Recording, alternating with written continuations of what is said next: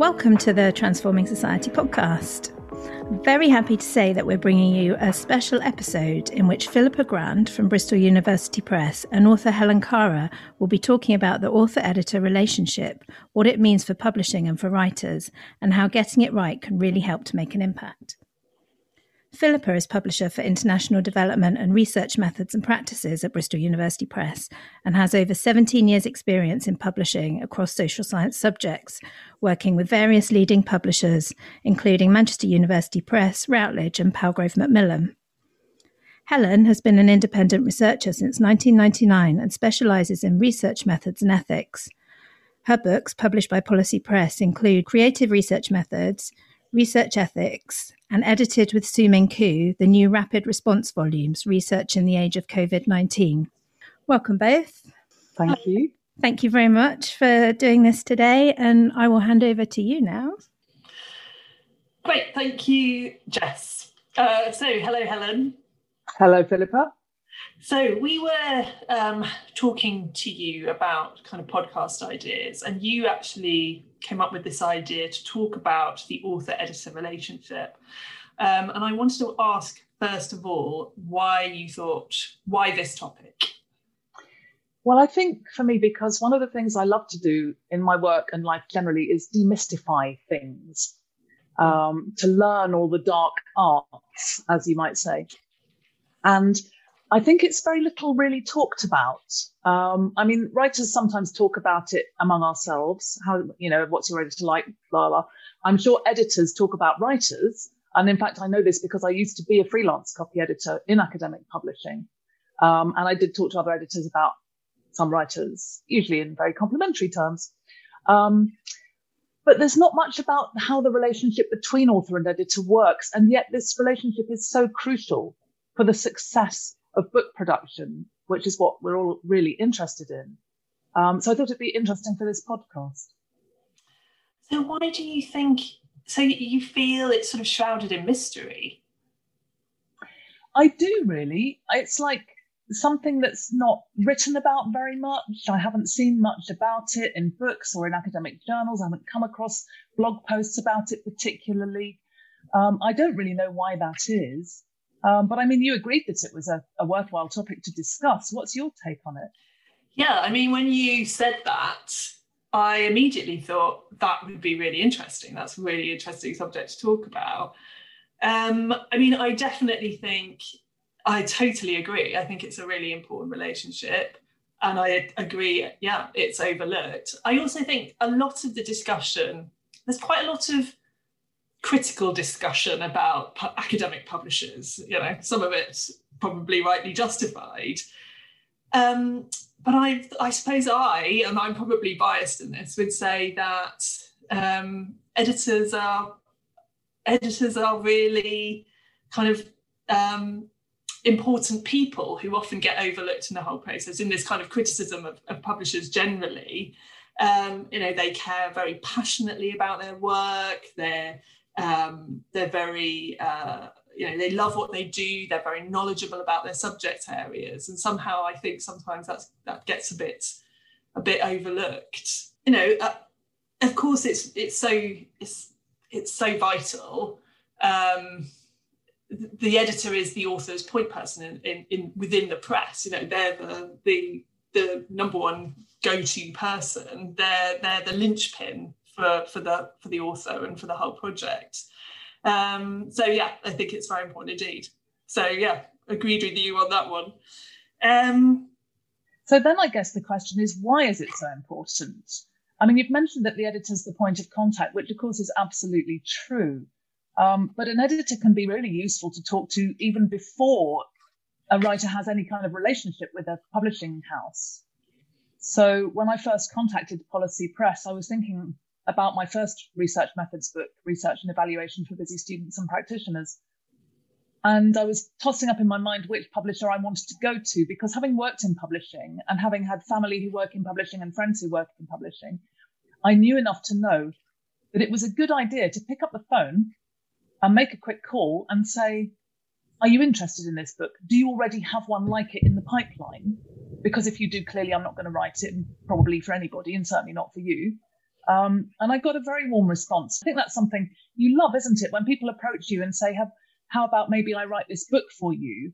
Those are conversations, as I understand it, that you really want to have.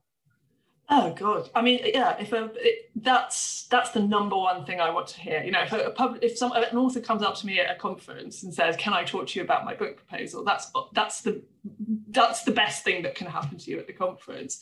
And yeah, and I, I sort of sometimes think that I don't, that academics don't make enough of those opportunities to, to have those kinds of informal discussions and find out.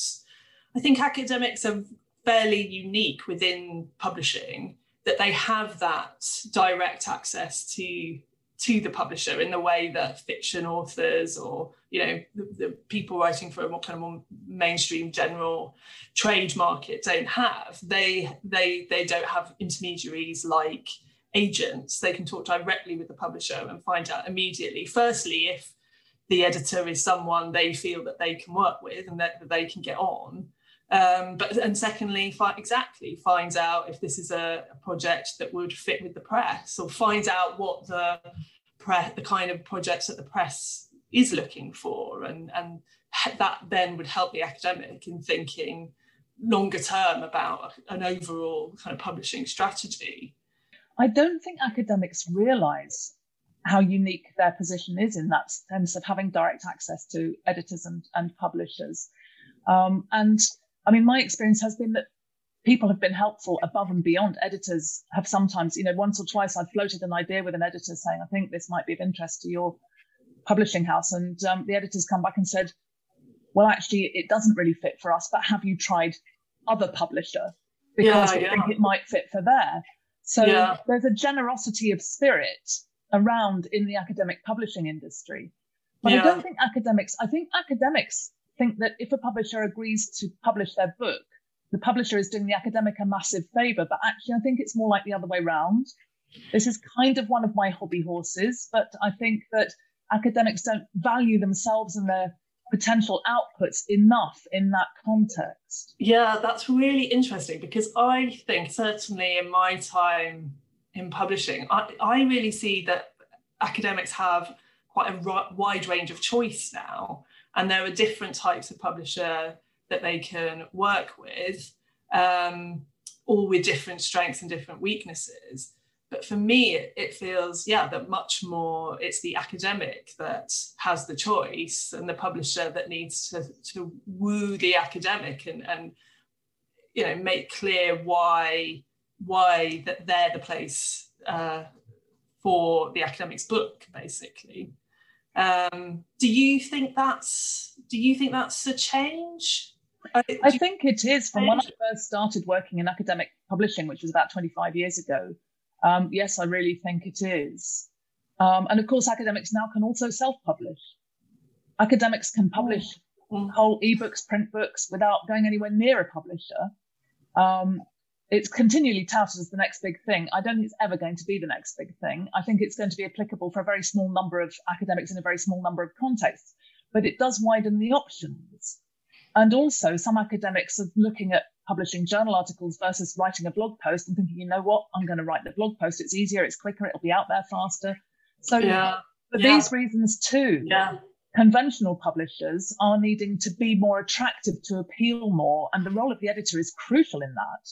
Yeah, it's always yeah. been crucial, but I think it's even more so because if an academic doesn't get a good experience with their editor, they're probably going to say so to other people and not work with that publisher again and go somewhere else and so on and so on.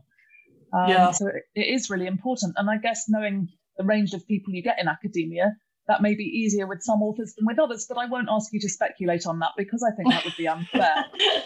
um, what might be a more fruitful direction of discussion is to think about why we chose Policy Press. I chose it as a writer, but clearly also you had a, some level of choice as an editor. You, you know, you're very experienced. I don't imagine you were just desperate for a job. Um, I imagine there was an element of choice in you coming to work at Policy Press. So I'd be interested to know why you did choose Policy Press. Yeah, I mean, I think talking about the way that publishing has changed over the last fifteen or so years, at the moment, there's a real um, dominance of, of commercial publishers, I think. And I think it's really important that the universe, that the university press sector exists and that it provides a counter to that, because I think there's so much that um, the non-profit or university press sector can offer. You know, the main thing being that uh, research is a public good, and at the university press it is the research utterly that comes first. But also, I always knew that Policy Press had this amazing reputation amongst authors, and you would speak to authors and say, you know, why, uh, you'd speak to authors and, and get their kind of wider sense of um, uh, of the of, of publishers, and Policy Press always came up as as a great place to publish, and the academics really enjoyed publishing with them. And yeah, as you were saying earlier, you know, that then makes your life as an editor much easier. You want, you're, you're sort of going out there asking people to write for you. If there's already that existing reputation, um, if uh, you know that the press is going to kind of in, in the round offer uh, a good service to authors and a positive experience, then then that's helpful to you. Um, what about what about you? Why why did you why did you make that initial call out of all the people you could have rung?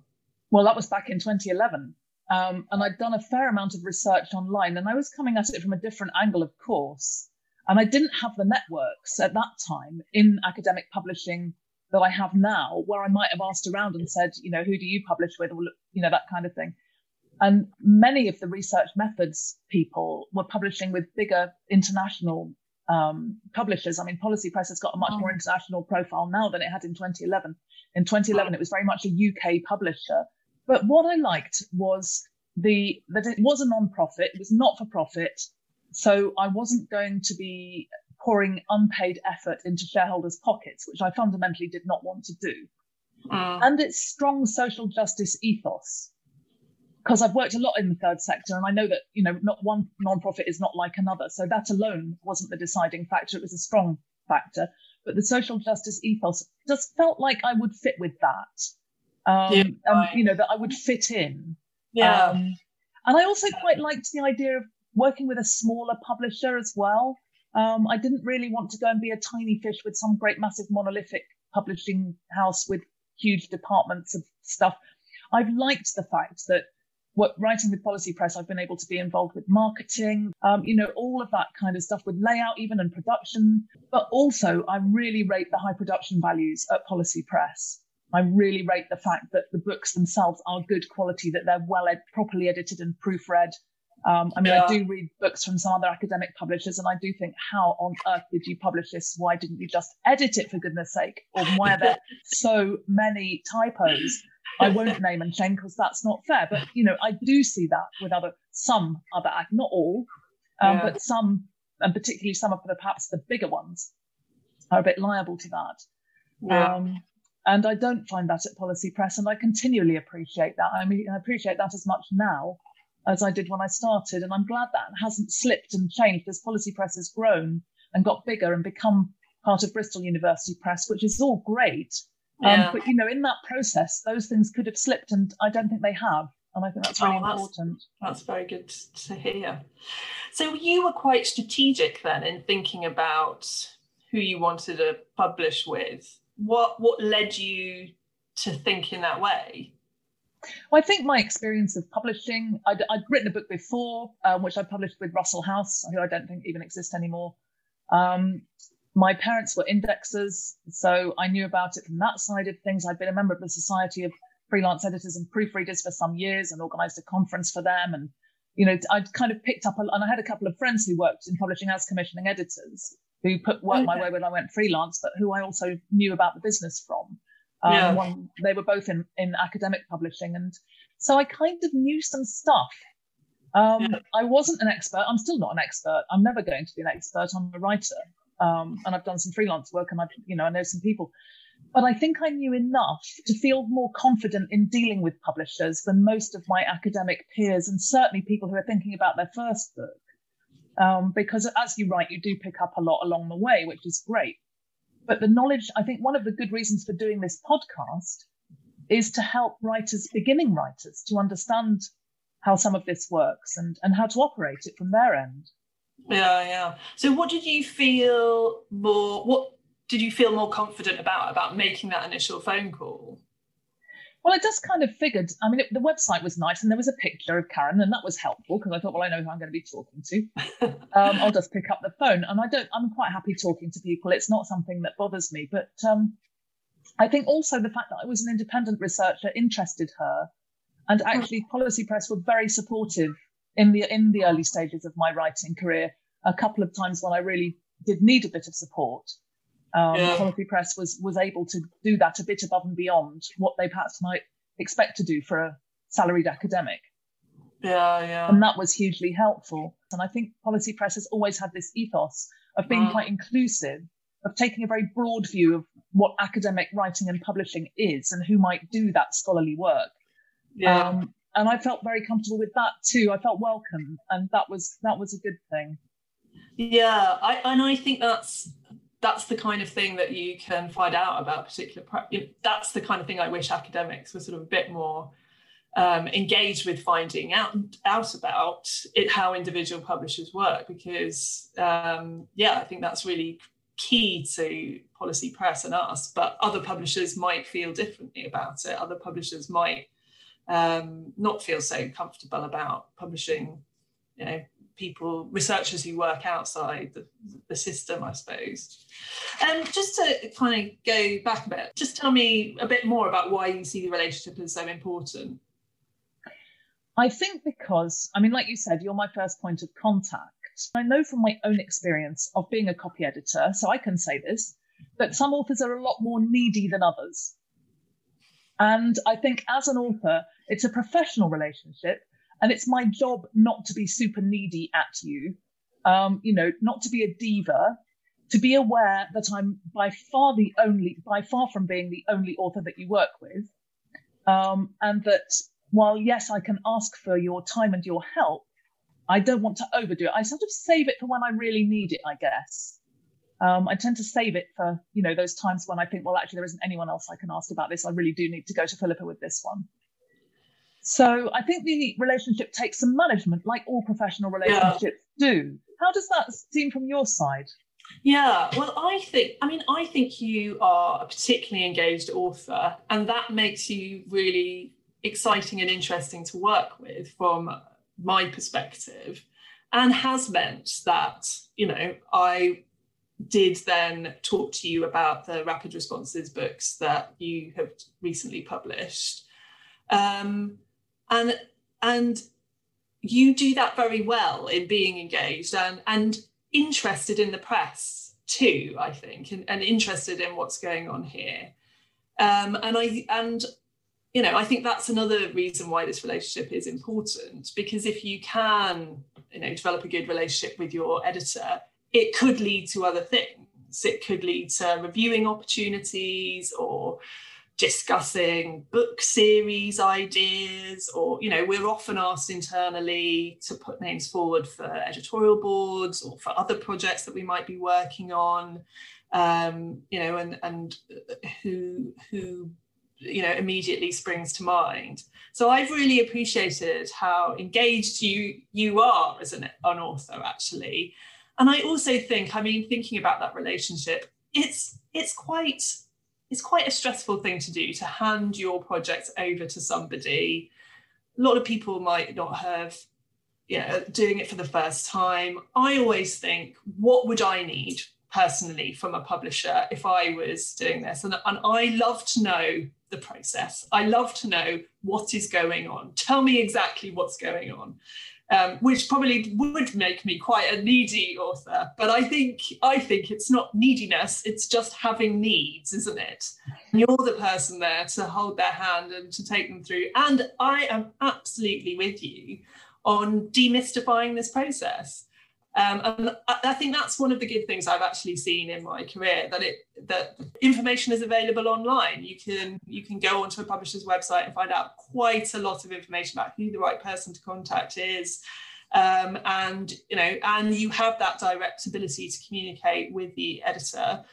Um, and I would encourage all academics, you know, an email, just saying, this is my project. This is a brief summary of my project. You know, would it would it fit with what you're doing? you know, I, I would encourage academics absolutely uh, to discuss to, to discuss that. I want to go back to something you said, which was about researching publishers, um, because you just mentioned about, you know, lots of stuff on the web. And I think this is really key.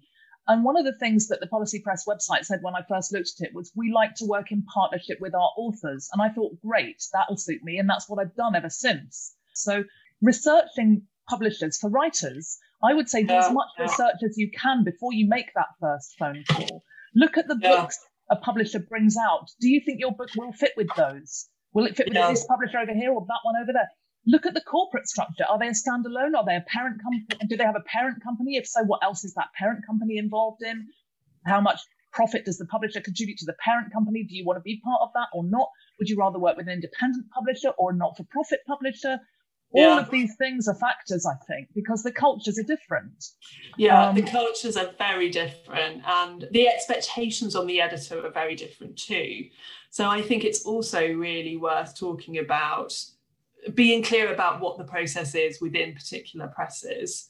Um, you know, how does the peer review process work? Will your manuscript be reviewed, or is it just reviewed at proposal stage? You know, really understand how how that whole, you know, what will the editor engagement be, which will be different for different kinds of books as well.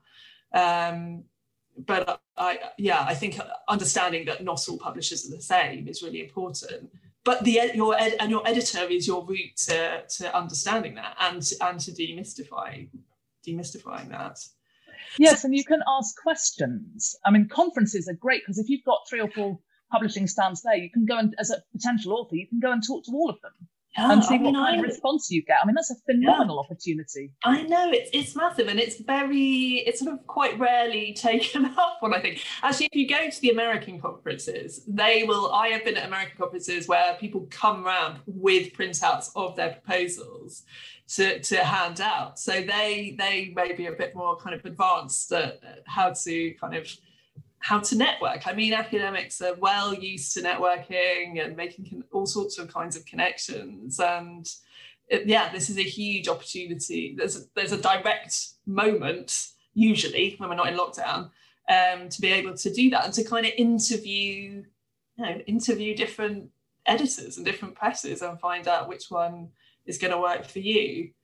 But I also think that the publishers definitely are different, and one of the things to think about in working with um, editors and publishers is that they are going to have different strengths and weaknesses, that the large corporates will be, you know, good at some things, not so good at others, and, you know, and same with with a university press or, or a smaller press, and you probably aren't to, you aren't going to get everything in one press probably. So there might, you are going to have to kind of compromise or something, some things. I mean, and your editor can kind of make clear what their press particular strengths are, but understanding you probably aren't going to get everything uh, in one in one place.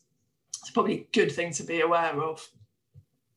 But what would you, what what other tips would you have on making the best of that relationship? I think communicate clearly and where possibly concisely is always useful. Um, I mean, people working in publishing are used to reading a lot, uh, but it's still worth, you know, trying to keep emails professionally short um, where possible.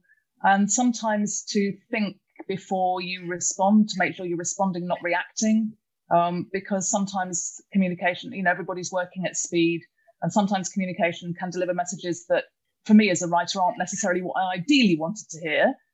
Um, and I don't want to just kick back. I just want to take the time to think about it and then respond in a in a positive and professional way. Um, but mm. just to communicate as well as possible, really. Yeah. What do you think? Yeah, absolutely. I I think um, keeping in touch through the whole process. I think the for for the editor, when when an author goes silent, that's that's the worst thing, you know, even if it is, you know, bad news. I mean, we're we're used to books being delayed, you know, and there are often and there are usually very good reasons why they might be delayed, and we'd rather know about that up front than than hear about it later. But you're right, I mean, this is a This is a relationship, and you need to, to build trust and and understanding on both sides of, of, of what each other needs, I suppose. And and yeah, keeping in touch and, and keeping communication going is is really important from our perspective. And I have to say, one of the things I was most grateful for, all three of the publishers that I'm currently working with, um, when my mother died in April, all three emailed me and said, take as long as you need, or words to that effect. And it felt really sincere. It felt really like, actually, if I needed to not not think about publishing for six months, that would still be okay. And we, I didn't take that, didn't need to take that long, but that was really comforting. And it made me feel like, yes, this is really about actual relationships with actual people. That's what makes it work, is making the relationships yeah. work. Yeah, yeah. Oh, yeah. I think you have to take into account that, you know, life is happening all the time. Um, and, you know, you can't force people to write, can you? And writing is a creative process. Writing doesn't sort of happen, even if it is academic writing, it's still a creative process. Um, and yeah, you have to take that into account.